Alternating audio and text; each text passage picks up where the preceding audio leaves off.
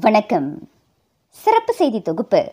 பதினைந்தாவது பொது தேர்தலையொட்டிய வேட்புமனு தாக்கல் கடந்த சனிக்கிழமை நடந்து முடிந்த நிலையில் போட்டியிடும் வேட்பாளர்கள் தற்போது கவனத்தை ஈர்த்திருக்கின்றனர்.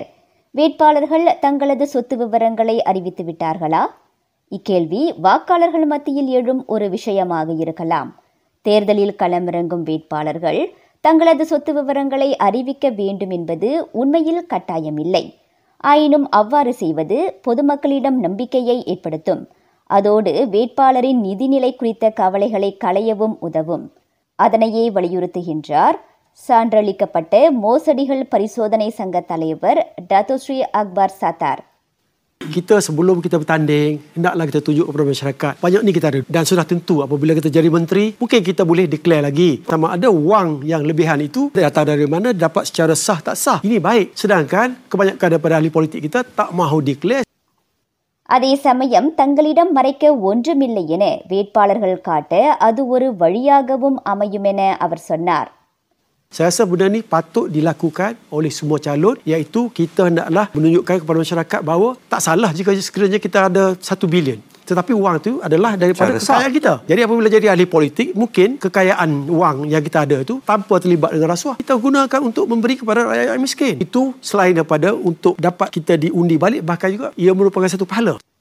வரும் பொது தேர்தலில் போட்டியிடும் தங்களது வேட்பாளர்கள் அனைவரும் சொத்து விவரங்களை அறிவிக்க இதுவரை உறுதியளித்துள்ள ஒரே கட்சியாக பிகேஆர் மட்டுமே விளங்குகின்றது. அதன் துணைத் தலைவர் ரஃபீசி ரம்லி முதல் ஆளாக அவ்வாறு செய்திருந்தார். பஹாங் மாநில பிரிகத்தான் நேஷனல் தலைவர் டத்தோஸ்ரீ சைஃபுடின் அப்துல்லாவும் தனது சொத்து விவரங்களை அறிவித்திருந்தார்.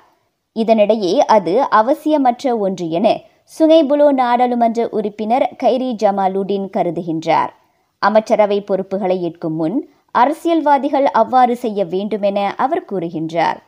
ஈராயிரத்தி இருபதாம் ஆண்டு அறிவியல் தொழில்நுட்ப புத்தாக்க அமைச்சராக பொறுப்பேற்கும் முன்னரே தாம் தமது சொத்து விவரங்களை அறிவித்துவிட்ட தகவலையும் அவர் வெளியிட்டார்.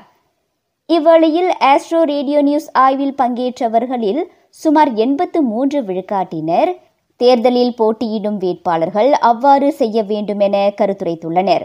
பதினைந்து விழுக்காட்டினருக்கும் குறைவானவர்கள் ஒரு வேட்பாளரின் சேவை அடைவு நிலை அவர்களின் நிதி விவரங்களை விட முக்கியமானது என கூறியுள்ளனர்.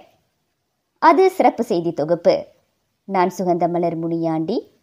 வணக்கம்.